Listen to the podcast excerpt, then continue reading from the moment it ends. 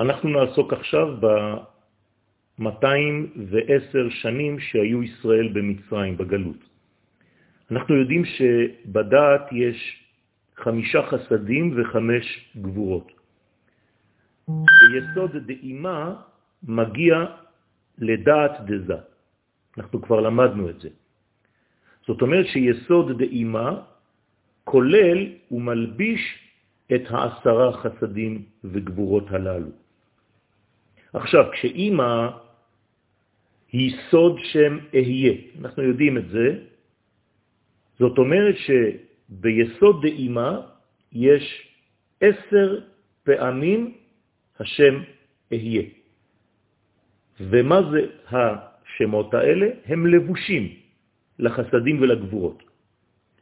עכשיו, כיוון שזה מצד הנקבה וזה שם אהיה, זו הבחינה שהייתה ממנה יניקה לקליפות. שם היה הפגם בעצם. לכן עשר פעמים אהיה זה בגמטריה רדו 210.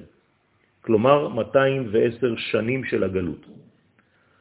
כדי להבין את זה קצת יותר, אני אנסה לפתוח את זה קצת. משה רבנו, עליו השלום, חשב שבגלל החטאים הייתה הסתלקות של הדעת. וכיוון שבדעת יש חמישה חסדים וחמש קבורות,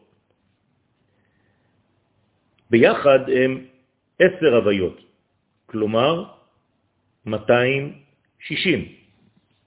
לכן חשב משה שכדי לתקן את הפגם הזה, היה על ישראל להישאר בגלות מצרים 260 שנה. כלומר, שעוד לא הגיע הזמן להיגאל. וזה מה שהקדוש ברוך הוא בעצם הראה לו בסנה, שזה סוד הגלות של מצרים והגאולה. כתוב שם בסנה, כי שר לראות. משה רבנו שר לראות. כלומר, שמשה רבנו, שהוא בחינת הדעת הפנימי, ויש בו עשר הוויות, עשר פעמים י' כו' כלומר 260, בגמטריה שר, זה בעצם מה שהקדוש ברוך הוא הראה למשה, וזה מה שמשה חשב. והקדוש ברוך הוא אמר לו שזה לא נכון, מה שהוא מבין, כי הפגם לא היה בדעת הפנימית.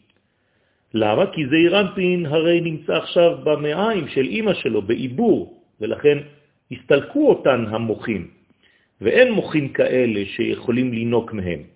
אז ממה כן יכולים לינוק? רק מהחיצוניות, לא מהדעת הפנימית.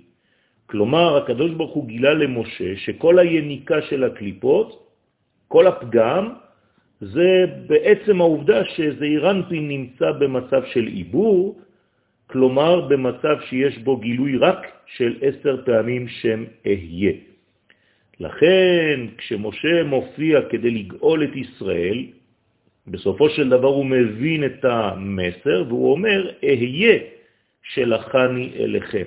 כלומר, עשר שמות אהיה בגמטריה 210 רדו שאז בני ישראל היו כבר 210 שנים, לכן הגיע הזמן של הגאולה, ולא כמו שמשה חשב בהתחלה, שחסרים עוד 50 שנה. שהיה צריך להישאר עוד 50 שנה כביכול במצרים כדי להגיע ל-260.